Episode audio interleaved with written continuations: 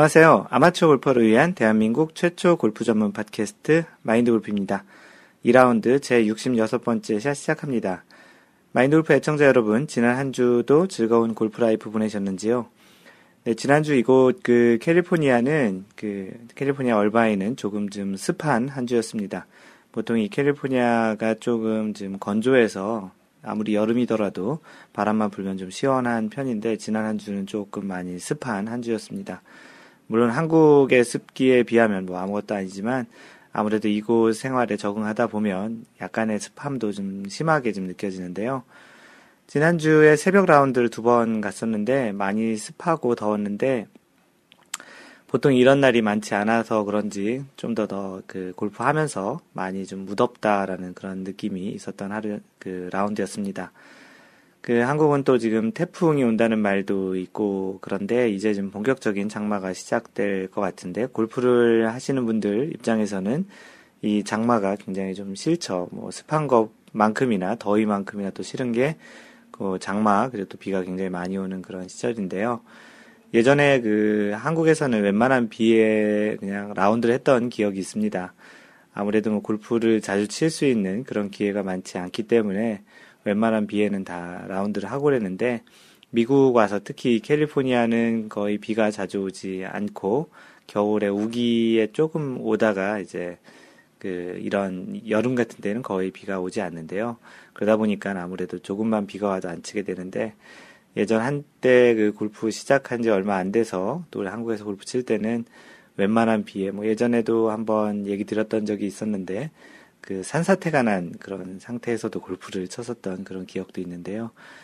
뭐 이렇게 비가 많이 안 오는 지역에 있다 보면 또 이렇게 비가 한번 장대비처럼 오는 그런 비를 개인적으로 많이 골프가 좋아하는데 그런 비가 그립기도 한 계절이기도 합니다. 예, 요즘 월드컵 시즌이잖아요. 그래서 엊그제 그 브라질 월드컵에서 이제 그 4강이죠.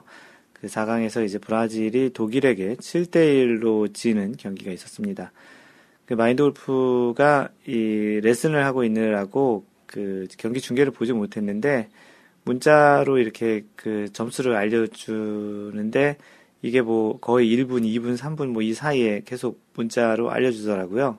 그래서 이게 어 이게 뭔가 이게 장난인가 했는데 실제 나중에 보니까 전반에 벌써 다섯 골을 먹는 이 브라질이 세계 랭킹 1위는 아니지만 뭐 스페인이 1위라고 하더라고요. 세계 랭킹 1위는 아니지만 우리의 머릿속에는 브라질은 거의 1위와 가까운 또는 한때 또 1위를 했던 그런 축구의 강국인데 뭐 독일도 물론 잘하지만 그렇게 7대1로 지는 것이 너무 허무하다라는 생각이 좀 들기도 하고 뭐 개인적으로 마인드 골프가 브라질을 응원해서 그랬는지 몰라도 좀 왠지 기분도 이상하고 너무 일방적으로 좀 굉장히 잘했던 팀이 이렇게 무참하게 지는 모습을 보니까 기분이 참 묘하다는 생각이 들었습니다.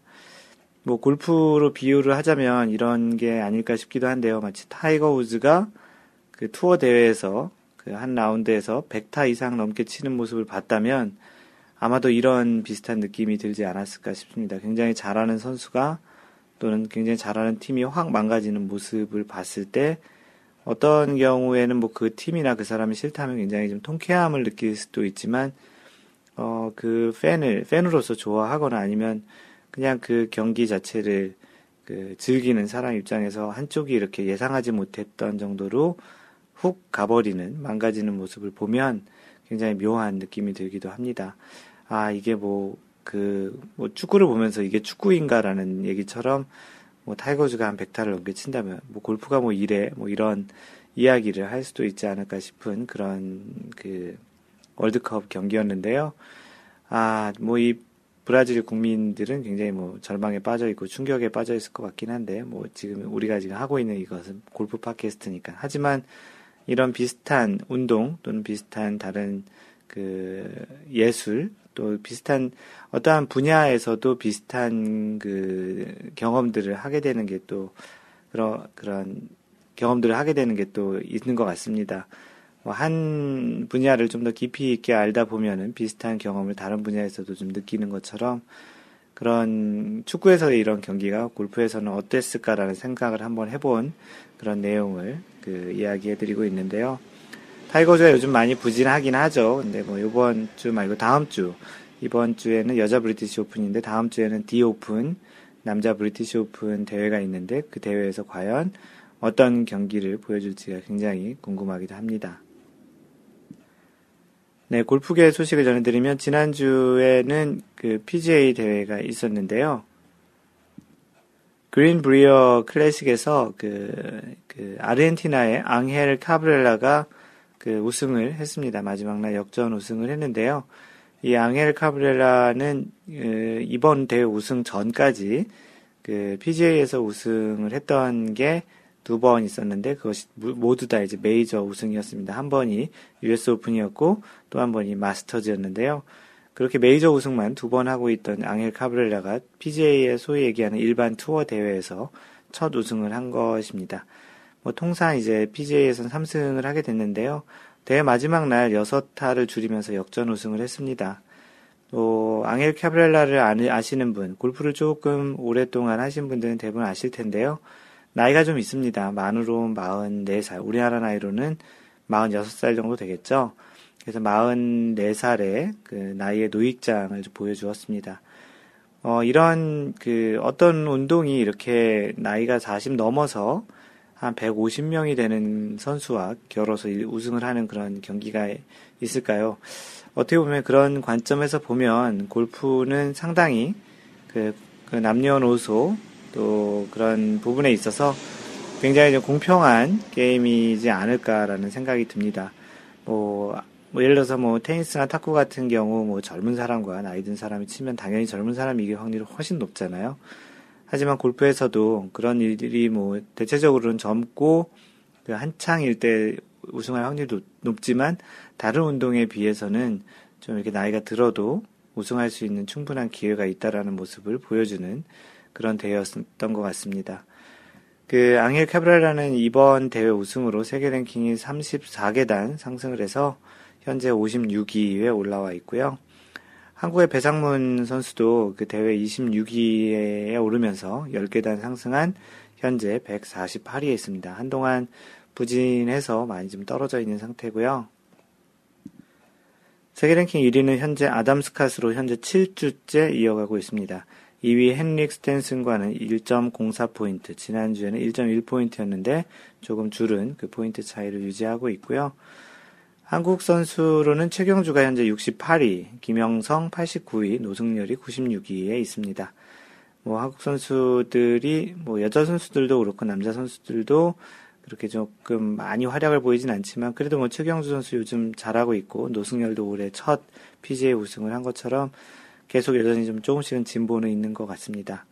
어, PGA 소식이었고요. 이번 주에 PGA 대회는 그 지난해 그잔그 그 조단 스피스가 그 역전 우승을 했던 그 존 디어 클래식이 이번 주에 PGA 대회입니다.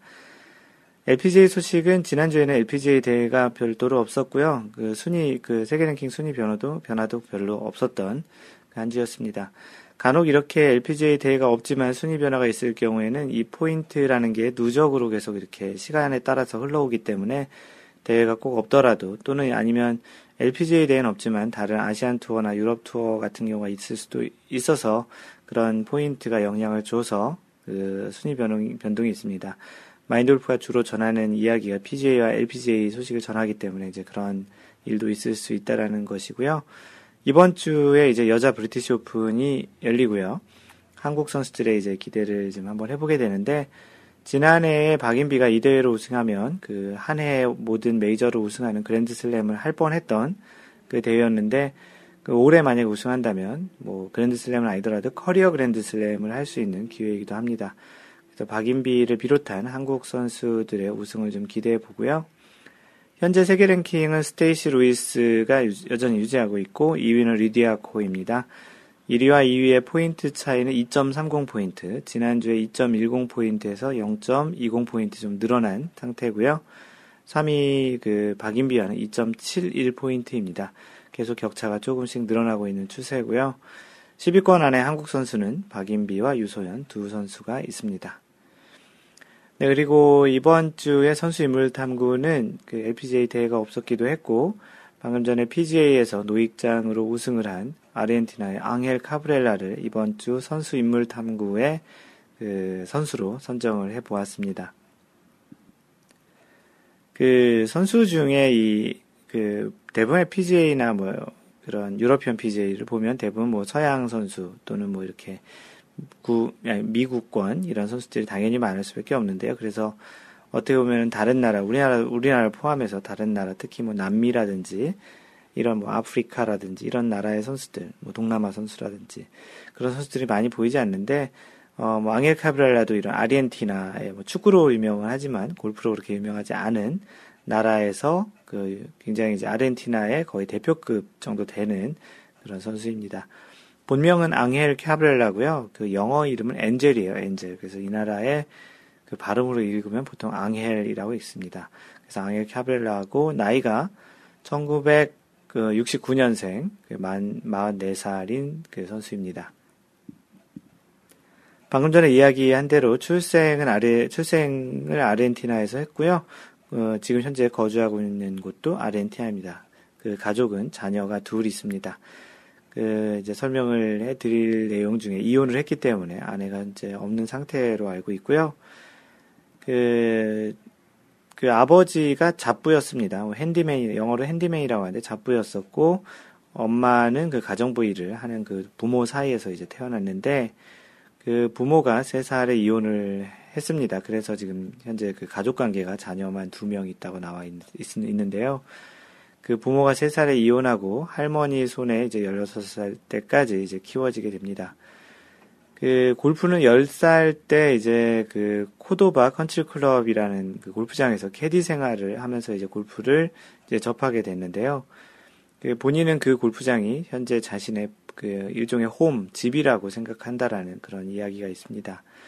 골프를 돈을 벌려고 아무래도 좀 이렇게 부유하지 못한 집에서 태어났기 때문에 골프를 돈을 벌려고 시작을 했고 그 골프를 배운 것은 그 같이 일하던 동료 캐디에게서 배우기 시작했다고 합니다.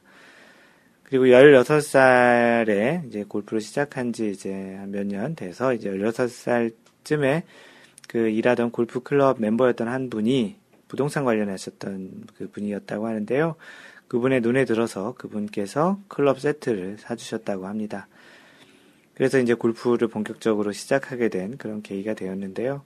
뭐 처음부터 돈을 벌려고 시작했다라는 그런 측면에서는 우리나라의 그 박인비 말고 아 신지혜 신지혜 선수가 아마도 그런 약간 비슷한 돈을 벌기 위해서 부양 가족을 자기 동생들을 부양하기 위해서 골프를 그 시작했다라는 그런 걸로 알고 있는데요.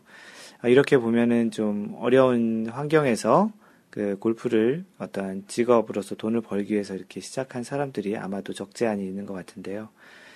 그 아들이 이제 둘이 있는데 그 둘 중에 이제 페데리, 페데리, 페데, 페데리코, 페데리코라는 아들은 2008년에 프로골퍼가 되었고요. 아버지가 이제 골프 선수이다 보니까 아들 둘 다 이제 골프에 관련된 길을 걷고 있는데요. 2008년에 페데리코는 프로 선수, 프로 골퍼가 됐는데 2011년에 이제 PGA 큐스쿨을 도전했다가 이제 떨어졌다라고 이렇게 되어 있고요. 그 또 다른 아들인 앙헬이라는 아들은 그 2012년에 또 프로 골퍼로 전향을 했는데 현재는 캐네디안 투어에 조인해서 활동하고 있다고 합니다. 아직 PGA에서 아버지랑 같이 뛰지는 못하고 있는데 만약에 그 아들이 같이 PGA에 그 출전을 하고 같이 뛴다면 어, 이것도 참으로 굉장히 큰 기쁨과 굉장히 큰 의미 있는 그런 그 가족사가 아닐까. 또 그리고 골프 업계에서도 굉장히 의미 있는 그런 가족이 되지 않을까 싶습니다. 네, 이 앙헬 카브렐라는 프로 전향을 1989년에 했는데요. 20세 나이에 프로로 이제 전향을 하게 됩니다. 그 세 번의 유럽 투어 큐스쿨을 실패를 했고요. 그 1995년 네 번째 그 유럽 투어 큐스쿨의 도전 끝에 이제 90, 1996년 투어 카드를 획득하게 됩니다. 그 네 번 이제 계속 실패를 하다가 네 번 만에 이제 도전에 성공한 건데요. 1999년에 유럽 투어 상금 순위 10위까지 올라가는 그런 이제 성장을 하게 됐고 첫 프로 그 우승 두 번은 1995년 라틴 아메리카에서 그리고 또 2001년에 유럽 투어 첫 우승을 하게 됩니다. 실제 유럽 투어에서 첫 우승을 한 건 2001년이고요. 그리고 그 전에 라틴 아메리카라는 그 리그 그 투어에서 두 번의 우승은 사실 있긴 했었습니다. 2005년에 BMW 챔피언십을 우승하면서 세계 랭킹 9위까지 올라가는 그런 기염을 토하는데요. 그 2006년에 PGA B 멤버로서 이제 PGA 투어를 활동을 해서 그 상금을 62만 3천 불을 벌어들입니다. 우리나라 돈으로 한 66억 2천만 원 정도가 되는데요. 2006년에 PGA 활동은 이게 이제 투어 정식 멤버가 아닌 비멤버로 활동을 해서 꽤 많은 상금을 벌어들인 거죠. 이 정도면. 물론 대회 한 번 우승하면 100만 불이 넘기긴 하지만 그래도 그 비멤버로 모든 대회를 많이 출전하지 않았음에도 꽤 많은 상금을 벌어들여서 이제 2007년부터 PGA 본격적인 멤버, 투어 멤버로 활동을 하기 시작합니다. 2007년에 이제 그 유명한 그 US 오픈 첫 마스터즈, 첫 메이저 우승을 하게 되는 해가 되는데요. 마지막 라운드에 선두 그 타이거 우즈와 네 타 차 뒤져서 출발을 했는데 최종적으로는 플러스 5, 역시 US 오픈이죠. 플러스 5로 우승을 했네요. 플러스 5로 타이거 우즈 짐 퓨릭에 한 타 차로 이제 역전 우승을 하게 됩니다. 이게 생애 첫 그 PGA 우승이면서 메이저 우승이기도 하죠. 그 첫 아, 아르헨티나 선수로서도 PGA 첫 승이기도 합니다. 그만큼 이제 아르헨티나에서도 그 앙헬 카브렐라 전까지는 이런 눈에 띄는 선수가 없었다는 거죠. 지금도 그 이후로도 그렇게 많지 않은 것 같기도 하고요. 2009년에 2년 후인 2009년에는 결국 이제 마스터즈 그 메이저의 메이저라고 이야기하는 마스터즈 대회에서 우승을 하는데 그 차드 캠벨 그리고 케니 페리와 이제 세 명하고 이제 연장전까지 갔는데 그 연장전 끝에 이제 우승을 하게 됩니다. 예, 공교롭게도 두 번의 우승이 둘 다 메이저 우승을 이제 두 번의 우승으로 채우게 되는데요. 그 지난해에도 사실은 이제 2013년 마스터즈에서 아담 스캇이 연장 끝에 좀 아쉽게 그, 그 아담 스캇이 우승을 하고 앙헬 카브렐라가 이제 패배를 했는데 만약에 이번 그대로 그 마인드 오프가 직접 보고 있었는데 이대로 우승하면 어, 세 번의 우승이 모두 다 이제 메이저 우승이 되는 거죠. 그 중에 두 번이 마스터즈인 굉장히 독특한 이력을 갖게 됐을 뻔 했는데, 아쉽게도 좀 그 아담 스캇의 마지막 그 퍼팅이 멋있게 들어가면서 우승을 하지 못합니다. 그, 이 대회 말고도 뭐 유난히 마스터즈에서 강한 모습을 보이는 앙헬 카브렐라인데요. 굉장히 좀 그런 멘탈이 강한 것 같다라는 생각이 듭니다. 2014년 지난주에 그린브리어 클래식에서 PGA 투어 일반 대회인 PGA 투어 세 번째 우승을 하게 되는 그 앙헬 캐브랄라인데요. 참 나이도 좀 이렇게 그 좀 지긋하고 걷는 모습 때문에 이제 덕이라는 그 오리라는 그런 별명도 갖고 있는데요. 참 그 옆집 아저씨 같이 정감이 가는 그런 또 선수인 것 같고 뭐 지속적으로 아주 뭐 좋은 성적을 내진 않지만 간혹 이렇게 상위권에 또는 이렇게 뭐 가끔 이렇게 우승도 하는 그런 선수입니다. 다음부터 이 앙헬 캐브라라도 한번 좀 이렇게 관심 있게 보시는 차원에서 이번 주 BJ 선물 선수 인물 탐구로 소개를 해드렸습니다. 네, 지난주 팟캐스트 어, 2라운드 제 65샷 골프가 유독 어렵다고 느끼는 이유 방송에 글을 남겨주신 분들을 소개하겠습니다.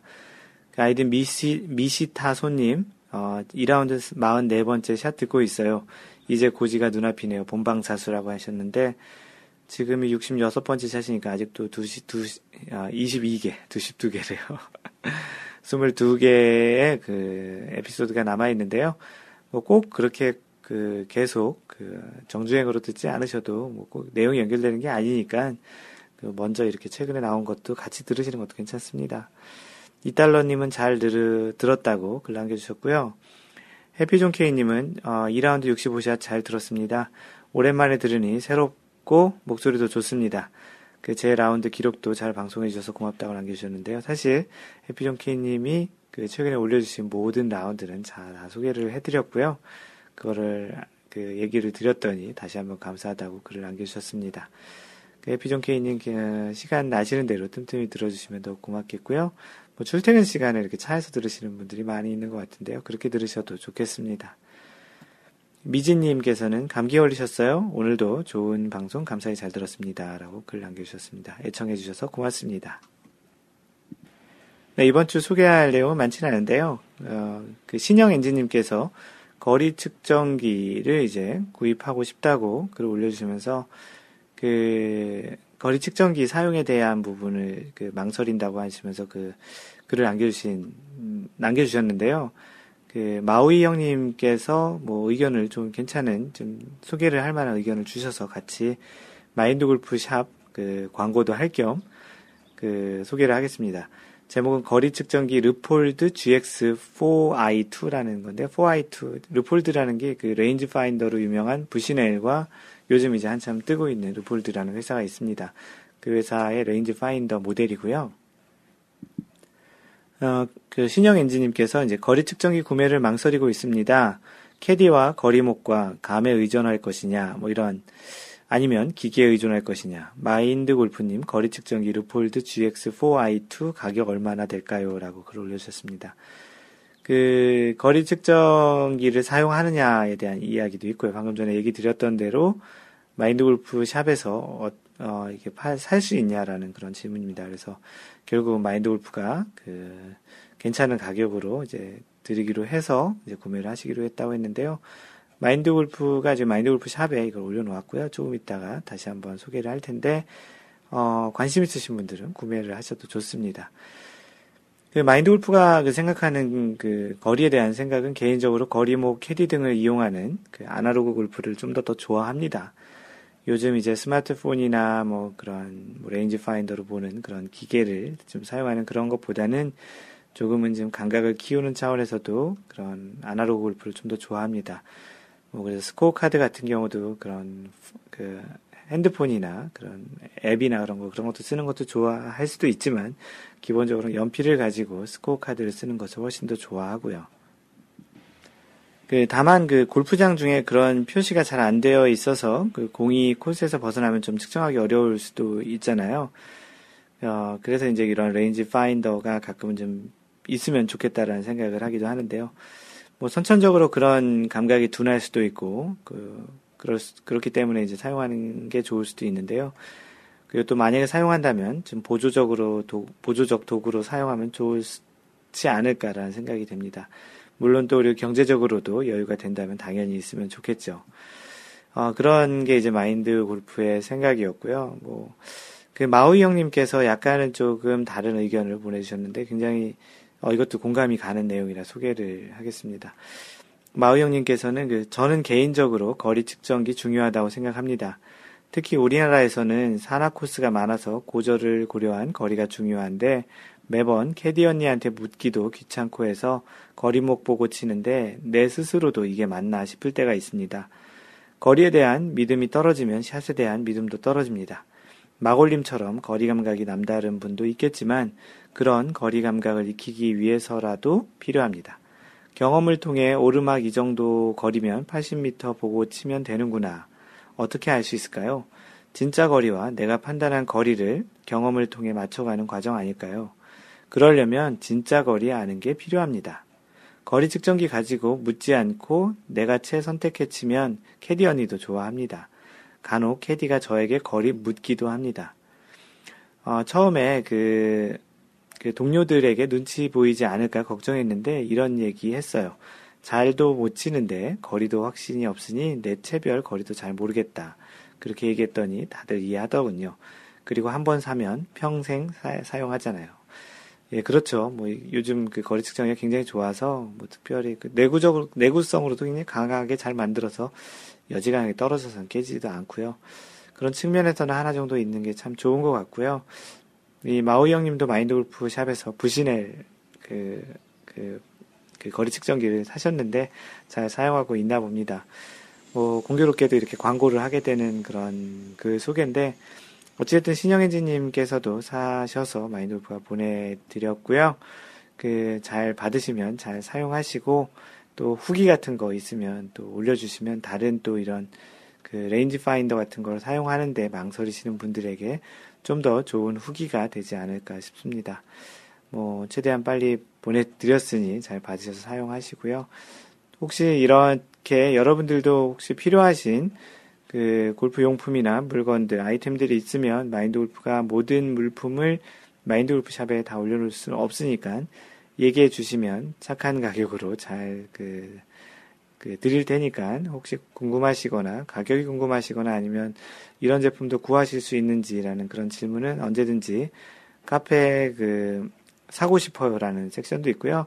마인드 골프 샵에도 어, 이것도 있나요? 라는 그런 섹션이 있습니다. 그런 데를 통해서 그 글을 남겨주시면 마인드 골프가 구할 수 있는 것들은 착한 가격에 잘 모셔드리겠습니다. 어, 신영 엔지님 그 글 올려주셔서 고맙습니다.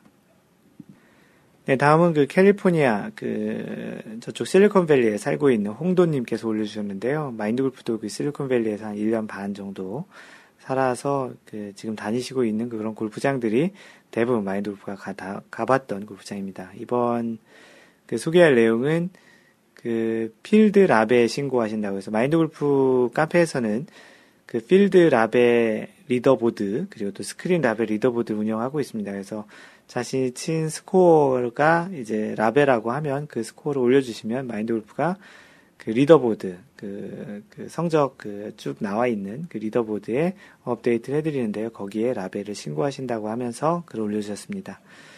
제목은 산타 테레사 골프 코스이고요. 마인드 골프도 한때 좀 자주 다녔던 그 골프장입니다. 생애 첫 새벽 라운드를 다녀왔습니다. Tee It Forward 어, 그런 캠페인을 하고 있는 골프장이어서 white tee가 다른 골프장보다 짧습니다. It Forward는 예전에 마인드 골프 한번 소개를 했던 적이 있었던 것 같은데요. PGA에서 하는 캠페인인데요. 좀 더 그 앞에 티, 우리가 보통 치는 골프장이 미터를 한 500, 5,500미터, 뭐 5,600미터, 그 그리고 또 뭐 야드로 얘기하면 6,000, 뭐 2, 300, 뭐 3, 400 정도 되는 데서 보통 치는데 그것보다 좀 더 앞에 가서 it forward 앞에서 티샷을 하자라는 그런 캠페인을 하고 있습니다. 그래서 그런 캠페인을 하는 그 골프장이라서 티 화이트 티가 나 다른 골프장보다 좀 짧다, 짧았다라는 그런 이야기입니다. 아무래도 골프 인구가 좀 줄어간다라는 그런 통 그 조사도 있고 골프를 좀 더 재밌게 좀 더 좀 쉽게 치기 위해서 하는 그런 캠페인인데요. 그런 골프장도 있고 또 그런 차원에서 또 다른 마인드 골프가 이야기했던 것 중에 하나는 자신의 실력에 맞는 티를 선택하는 것도 중요하다라는 그런 관점에 또 연장선상에 있습니다. 계속 읽어드리면 그 여기 화이트가 보통 red tee 정도인 5,460야드 미터로 따지면 한 4,900m 정도 되겠네요. 6,000야드 넘는 티는 좀 버겁다는 느낌이었는데, 음, 네, 맞습니다. 홍도님 현재 핸디캡 한 100, 20, 30개 치시는 핸디캡으로는 6,000야드는 좀 넘죠. 그, red tee가 맞습니다. 마인드 골프 여러 번 얘기했지만, red tee가 좀 맞는 말입니다. lady tee가 아니고요. 뭐, 여자만 거기서 치는 게 아니고, 남자더라도 실력이 좀, 아직은 좀 안 되면, 그, 또는 비거리가 좀 짧다면, red tee 가서 치는 게 맞습니다. lady tee라고 해서 남자들이 가서 치기를 꺼려 하는데 거꾸로 그러면 화이트티는 맨티라고 얘기를 해야 되는데 여자 선수들은 보통 남자들 white tee 정도에서 이제 대회를 하니까 또 선수, 선수 아니더라도 좀 잘 치시는 분들은 여자분이더라도 블루에서 치시는 분도 있을 수 있다라는 거죠. 저에게 딱 맞는 거리라는 느낌을 받았습니다. 어, 몸이 안 풀렸을 텐데 전반이 훨씬 좋았습니다. 몸이 안 풀려야 잘 되는 스타일이 아닐지 역시 초보라고 해주시면서 나인홀 끝나고 이러다 18홀 도는 두 번째 만에 백타 깨는 게 아니냐라는 기대를 후후후 하지만 핸디 귀신은 제 마음을 읽고 후반에 핸디 수준으로 돌아갔네요. 하지만 생애 첫 파포홀에서 파도 했고 보기를 6홀이나 한 정말 만족스러운 라운드였습니다. 굉장히 잘하셨네요. 저는 트리플 보기를 하는 게 실력이고 더블 보기도 잘한 거인데 말이죠. 파 71에서 117타 플러스 46타를 치셨는데요. 참고로 rating은 white tee 기준 course rating이 66.4 좀 쉬운 편이죠. slope rating도 117 좀 쉬운 편인 아무래도 Tee Forward 캠페인을 하기 때문에 그, 그 좀 더 이제 쉬운 rating에서 치게 된 거죠. 아무래도 그 일반적인 그 72, 이븐파 치시는 분이 그 72타를 치는 기준으로 이제 course rating을 하게 되는데 66타라면 보통 이제 그 이븐파 치시는 분이 6타 정도 줄일 수 있다라는 거니까 상대적으로 쉬운 골프장이라는 거죠. 쉬운 골프장이라기보다는 쉬운 티라는 거죠. 라벨을 20타 줄였습니다. 다시는 이런 큰 차이를 줄일 수 있는 일은 없겠지요. 어, 여러분도 자신에 맞는 티에서 쳐보시길 권해봅니다. 마인드 골프도 권합니다. 그 이렇게 타수가 줄이는 게 처음 시작했을 때 이렇게 줄이는 폭이 크다가 점점점 좁아지면서 이제 80타 때, 70타 때로 가면서 이제 한타 줄이는 것도 굉장히 어려운 시기가 되는데요. 그 필드랍에 치신 그 홍도님 다시 한번 축하드리고요. 오랜만에 산타 테레사 이름 들으니까 또 예전에 쳤던 그 골프장이 생각이 납니다. 어떻게 쳤, 어떻게 생긴 골프장도 다 잘 기억이 나고요. 언젠가 홍도님이 또 이곳에 오셔서 그 원래를 참석하시는 것도 좋겠고요. 마인드 골프가 혹시 실리콘밸리 갈 일이 있으면 같이 조인해서 치는 것도 좋겠습니다. 네, 이번 주에 올라온 소식은 많지 않아서 이렇게 간단히 한 두 가지 정도 소개했고요. 잠시 전하는 말씀드리면 마인드 골프가 직접 운영하는 골프 품격 반올림 마인드 골프 샵에서는 그 방금 전에 소개했던 그 신영 엔지님께서 그 구매를 희망하셨던 거리 측정기 Leupold 거리 측정기를 지금 공동 구매로 진행하고 있습니다. 루폴드 GX4i2 레인지 파인더고요. 어, 나름 괜찮은 가격에 올려놓았으니 혹시 range finder를 구매할까 고민하셨던 분들은 그 한번 그 구매를 생각해 보시는 것도 괜찮고요. 뭐 Bushnell 그 range finder도 같이 올라와 있습니다. 하지만 이번 주 공동 구매 물품은 Leupold range finder고요. 어, 이상 마인드 골프가 직접 운영하는 골프 품격 반올림 마인드 골프 샵에서 전하는 말씀이었습니다. 네, 이번 주에 마인드 골프가 준비한 거는 골프 상식인데요. 벙커샷을 할 때 이제 약간의 주의사항, 그리고 또 이제 벙커 내에서 돌이나 나뭇잎을 치웠을 경우에 어떻게 되는지에 대한 이야기들을 간단히 좀 해보려고 합니다. 네, 이 글을 쓴 당시에 그 마인드 골프가 이 글을 보다 보니까 그날 그 벙커샷을 좀 많이 했던 그런 라운드 이후에 이 글을 썼었나 봅니다. 그 라운드 하면서 벙커샷을 좀 많이 해서 아마도 벙커샷을 할 때 어떤 주의사항을 해야 되는지 그런 것들을 좀 생각을 하게 돼서 이 주제를 택했던 것 같은데요. 이 벙커라는 것이 뭐 어떤 경우에는 그, 그 물보다도 또 무서워하시는 분들도 있습니다. 물이 한번 들어가면 그 다음에 그 해저드 룰에 따라서 어느 위치에 이제 드롭을 하고 플레이를 하면 되지만 벙커 같은 경우는 물론 이제 아주 초보자 같은 경우는 벙커에 잘 못 나오면 간혹 그 공을 직접 이렇게 꺼내서 그냥 밖에서 치기도 하는데 원래 룰에는 그러면 당연히 안 되는 거죠. 그래서 이제 벙커에서 뭐 몇 번 치고 두 번에도 안 나오고 세 번, 네 번 이렇게 치시는 분들 나중에는 이제 화가 나서 클럽을 벙커에다 확 그냥 집어 던지시는 분들도 있는데요. 그 초보자들에게 이 벙커는 아주 신경이 많이 쓰이는 지역이기도 하고 뭐 그렇기에 타수를 많이 잃기도 하는 그런 곳이기도 합니다. 그 아마도 벙커가 이런 심리적인 이유 때문에 좀 더 더 어려운 것 같기도 하고요.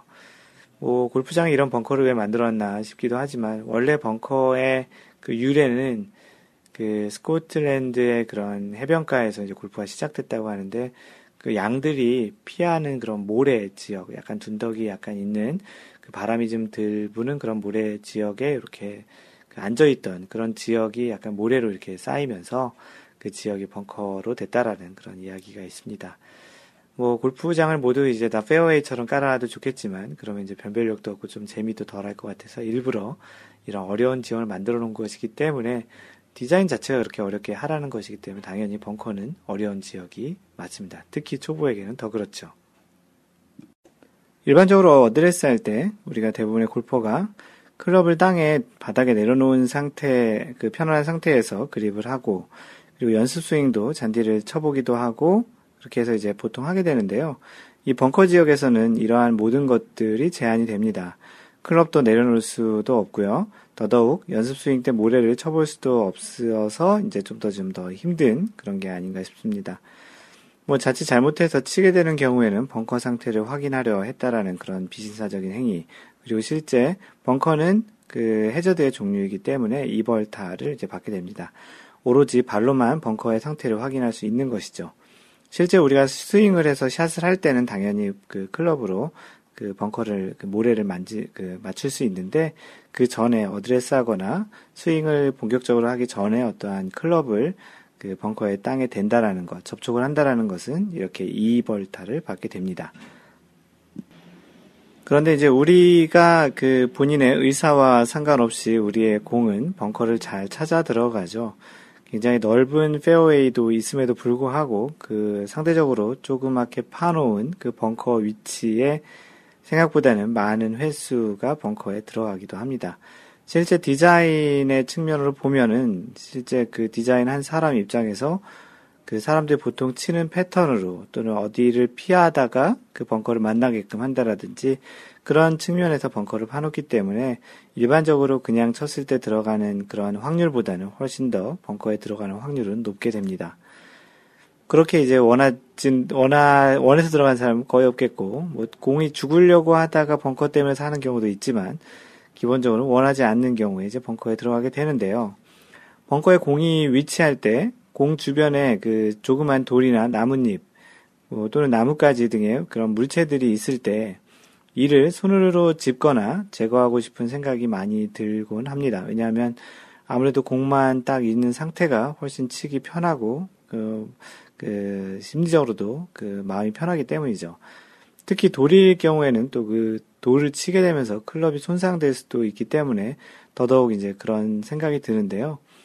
그러면 과연 이런 그 공이 그 주변에 그런 나뭇잎이나 나무 가지, 뭐 조그만 돌, 이런 것들이 공 주변에 있을 때 또는 공과 접촉하고 있을 때 그럴 때 이제 그런 것을 제거할 수 있는지를 아, 얘기를 해보면 규정상, 골프 규정상 벙커 지역에서는 어, 이러한 물체를 보통 움직일 수 있는 이러한 물체를 loose impediment라고 합니다. L-O-O-S-E I-M-P-E-D-I-M-E-N-T-S 에서 loose impediments라고 하는데요. 이러한 그 움직일 수 있는 조그마한 물체들을 loose impediment라고 하는데 이런 것들에 손을 대서 어, 또는 이제 다른 형태로 그것들이 원래 있던 위치에서 그 바꿔놓게 되면은 이벌타를 받게 됩니다. 그래서 이제 그 loose impediment를 건드리는 거는 함부로 이제 하면 되는 것이 아닌데요. 아마추어 골퍼들의 경우에는 뭐 이 정도는 서로 봐주고 칠 수도 있을 수도 있고요.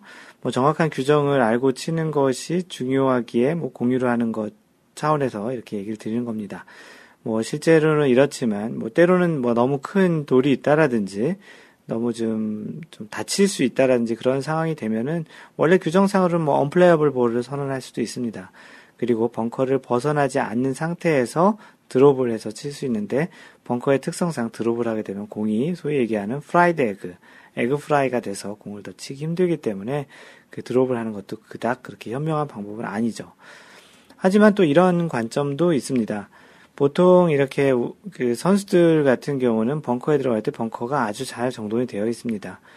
그 벙커라고는 하지만 그래도 뭐 그 뭐 발자국이라든지 그런 것들도 거의 잘 정리가 되어 있어서 실제 공이 이렇게 뭐 돌이라든지 이런 나뭇잎, 나뭇잎이나 뭐 나무 가지는 그럴 수는 있겠네요. 뭐 중간에 나무에서 떨어질 수도 있기 때문에.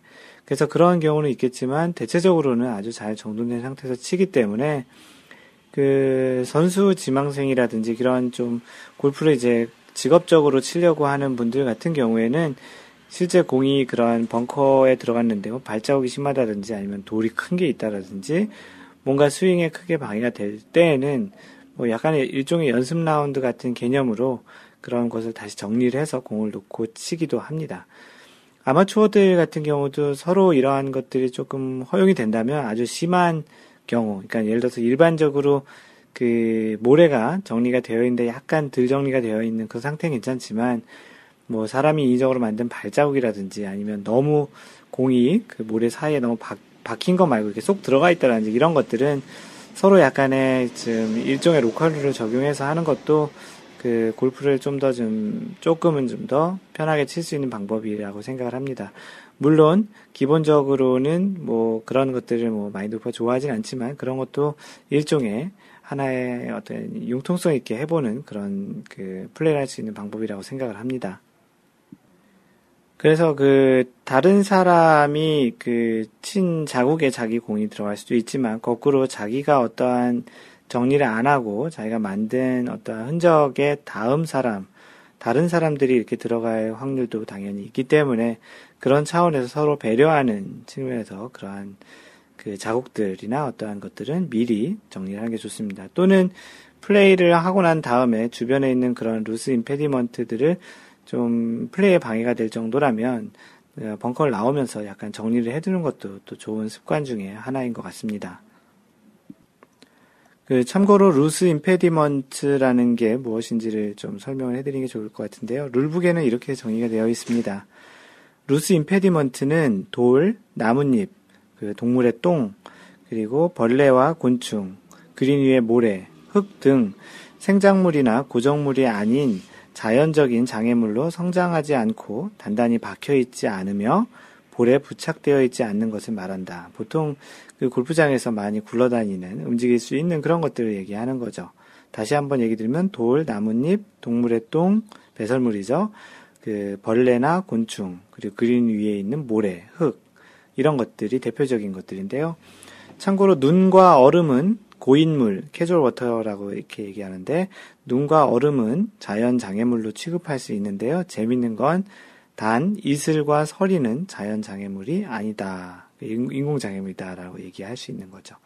재밌는 정의고 두 번째로는 자연 장애물과 볼이 해저드 내에 있을 때를 제외하고는 어떤 자연 장애물도 플레이할 때 제거할 수 있다. 그러니까 loose impediment가 해저드 안에 있, 있을 때를 제외하고는 제거할 수 있다는 말입니다. 다시 말해서 벙커는 어, 해저드의 종류 중에 하나이기 때문에 당연히 해저드 안에 있는 것이고요.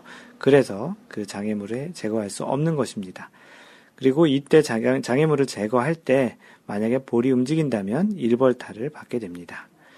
또 세 번째로는 만일 볼에서 한 클럽 내에 있는 자연 장애물에 접촉한 후 볼이 움직이면 1벌타를 받고 replace 해야 합니다. 이게 무슨 말이냐면 볼과 접촉해 있진 않지만 자연 장애물이 어, 한 클럽 이내에 있는데 그 그것을 이제 그, 그 장애물이 이제 움직일 때 그 볼이 움직이면 그 다시 얘기하면 볼이 그 한 클럽 내에 있는 자연 장애물에 접촉한 후 볼이 움직이면 그러니까 다시 그 한 클럽 내 안에 있는 그 어떠한 loose impediment가 볼에 영향을 줘서 그 볼이 움직인다면 그 벌타를 한 타를 먹고 다시 볼은 replace 원래 있던 자리로 다시 가져다 놓아야 한다는 겁니다.